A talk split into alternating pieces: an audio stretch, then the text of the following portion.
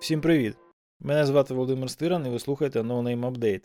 Це випуск за 27 березня 2021 року. Увесь тиждень ми з колегами уважно читаємо новини кібербезпеки, а на вихідних записуємо коротенький дайджест. Він дозволяє нашим слухачам залишатися в курсі усіх важливих подій та не витрачати на це час та нерви протягом тижня.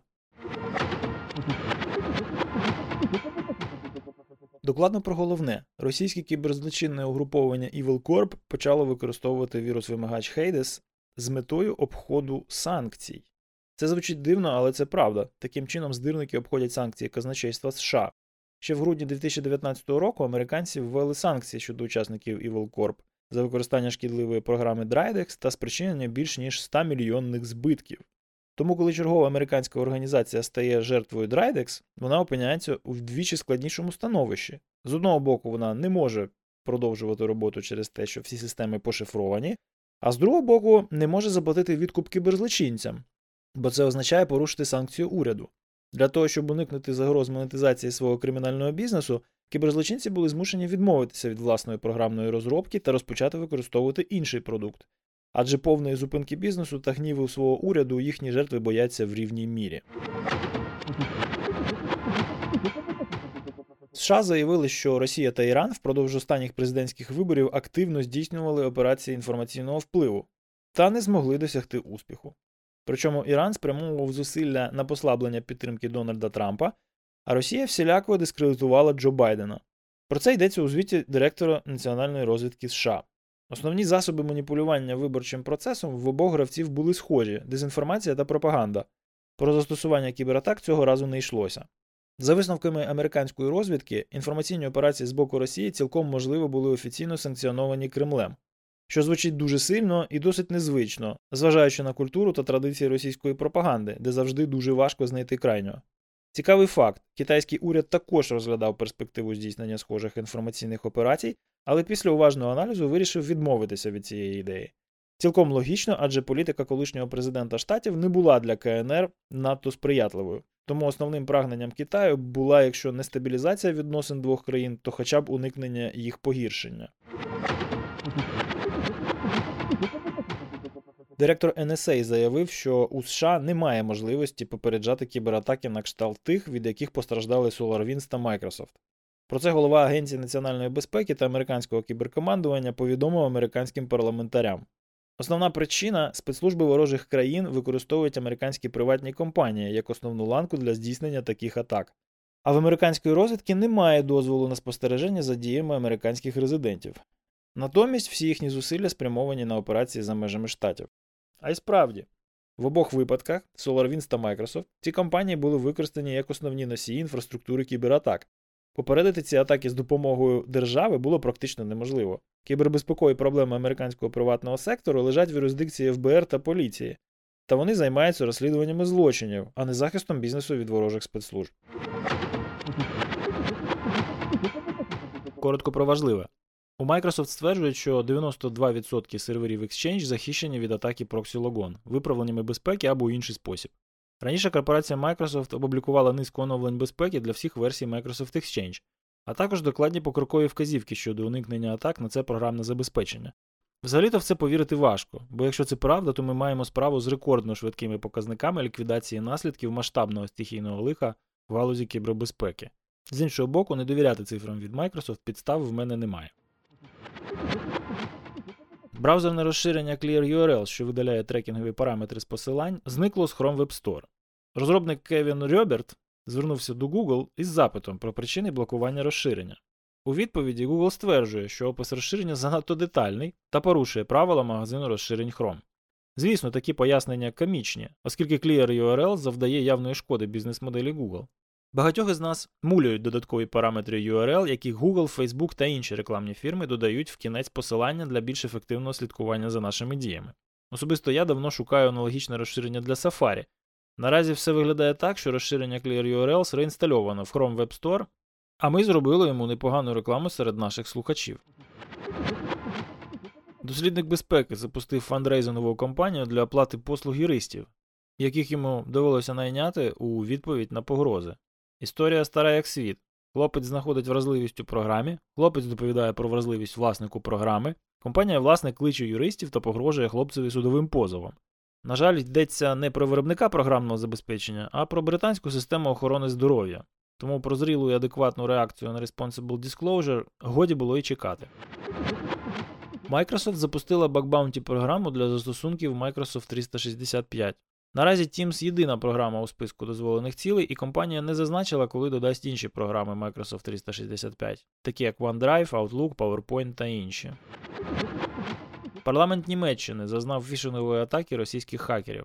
Схоже на те, що зловмисники отримали доступ до поштових облікових записів 7 членів Бундестагу та 31 члена регіональних парламентів Німеччини. Microsoft та Discord ведуть перемовини про угоду на суму понад 10 мільярдів доларів. Discord було оцінено в 7 мільярдів, але він не планує продаватися дешевше, ніж за 10 після того, як кілька потенційних покупців виявили зацікавленість. Сума виглядає цілком реалістично з огляду на суму угоди між Slack та Salesforce понад 27 мільярдів доларів. Відтепер в США автомобілі Tesla можна купити за біткоїни. Опція оплати біткоїнами стане доступною для інших країн пізніше цього року. І криптографічні протоколи TLS 1.0 та TLS 1.1 офіційно перенесено в список застарілих. Якщо з якихось причин ви зволікали їх вимкнути, це ваш шанс. Атаки та інциденти.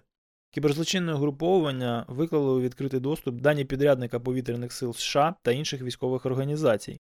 Жертва атаки PDI Group – компанія з штату Огайо, яка виробляє широкий спектр наземного обладнання для військових потреб, таких як візки та платформи для транспортування зброї, двигунів та деталей літаків. Страховий гігант CNA зазнав атаки нового вірусу вимагача Phoenix CryptoLocker. Зломисники розмістили вірус-вимагач в мережі компанії 21 березня та зашифрували понад 15 тисяч пристроїв.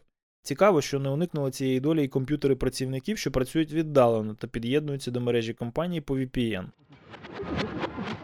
Сервери Exchange знаходяться під ударом чергової кіберзлочинної групи. Група під назвою Black Kingdom була вперше помічена торік, коли злочинці використовували вразливості в продуктах Pulse Secure VPN для проникнення у корпоративні мережі та встановлення криптолокерів. Дані 6,5 мільйонів громадян Ізраїлю опинилися у відкритому доступі. Особисті дані мільйонів ізраїльських виборців потрапили в інтернет за два дні до того, як в Україні відбулися вибори до Кнесету. Нагадуємо, що це не перший подібний інцидент, а населення Ізраїлю не перевищує 10 мільйонів осіб. В ході фішингової атаки зловмисники отримали доступ до пошти та файлів Каліфорнійського бюро контролю. SCO – це агентство відповідальне за управління державними активами на понад 100 мільярдів доларів щороку. Зловмисники мали доступ до мережі організації понад добу та викрали номери соціального страхування і конфіденційні файли тисяч державних службовців. Після чого надіслали фішинові повідомлення щонайменше 9 тисячам інших працівників та їхнім контактам. Атака вірусу вимагача зупинила роботу Sierra Wireless, світового лідера виробництва пристроїв інтернету речей. Під час атаки компанії довелося зупинити виробництво на кількох своїх заводах по всьому світі. На цей час Sierra Wireless вважає, що вірус зачепив лише корпоративну мережу виробника, а користувачі пристроїв компанії не постраждали. Дані понад 7 мільйонів громадян Нідерландів виставлені на продаж на одному з кіберзлочинних форумів. Згідно зі зразками даних, інформація включає деталі ідентифікації авто, їхніх власників та будинків власників. Вразливості та патчі. Microsoft виправила вразливість підняття привілеїв у PSExec. Ця локальна ескалація привілеїв дозволяє користувацькому процесу підняти права до рівня Local System. Вразливість актуальна, якщо PSExec виконується в цільовій системі локально або віддалено. Вразливість підтверджена в версіях Windows від XP аж до десятки. Cisco повідомляє про критичну вразливість у Cisco Jabber. Перша думка вразливість Cisco що? Ось як я дізнався про існування реалізації Jabber від Cisco через публікацію CVE. Вразливість дозволяє виконання віддаленого коду та має рівень ризику 9,9 з 10. На щастя, щоб скористатися цією багою, зловмисники мають пройти автентифікацію на сервері XMPP. Більш ніж 40 тисяч рядків коду з вразливостями та порушеннями ліцензій могли потрапити в ядро FreeBSD. Непереглянутий та погано відтестований порт WireGuard для FreeBSD мав шанси потрапити в 13-ту версію операційної системи. З цього приводу розгорілася чергова open-source драма, яку докладно описала Арстехніка. А ми нагадуємо, що посилання на оригінальні матеріали, згадані в нашому випуску, ви можете знайти у нотатках до нього, там, де ви слухаєте наш подкаст. Статті та аналітика. Визначення форми ключа по звуку. Не дуже точний та зовсім непрактичний метод, який в ідеальних умовах дозволяє віднайти форму ключа, прослухавши звук, з яким він відкриває замок. Але ж яка чудова ідея. Рекомендації. Нова збірка популярних паролів впорядкована за різними ознаками, такими як країни, організації та домени, де вони використовувалися. Вас Житомир вже опублікував запис своєї останньої зустрічі на тему, як забезпечити безпеку програмного продукту, починаючи розробку з нуля. ОВАСП Київ оголосив збір заявок доповідачів на свою весняну зустріч, що відбудеться 24 квітня. Сміхуйочки. Працівники блок-платформи Medium пояснили, чому в офіційного облікового запису президента США в рекомендованих статтях засвітився порнографічний контент. Дякую, що слухаєте No Name Update. Якщо ця інформація була для вас корисна, поділіться нею у соцмережах та поставте нам вподобайку у вашому подкаст-плеєрі. З іншими серіями нашого подкасту можна ознайомитися за адресою nonamepodcast.org Усі посилання на оригінальні матеріали містяться у нотатках до цього випуску, там, де ви його прослухали, або на нашому вебсайті. Наша робота є можливою та залишається незаангажованою впливом рекламодавців за допомогою наших патронів. І підтримати це шоу ви можете за адресою patreon.com. Над цим випуском працювали редактор Стас Бриславський, аудіоредактор Костянтин Жданов, ведучий Володимир Стиран. До наступного разу залишайтесь в безпеці.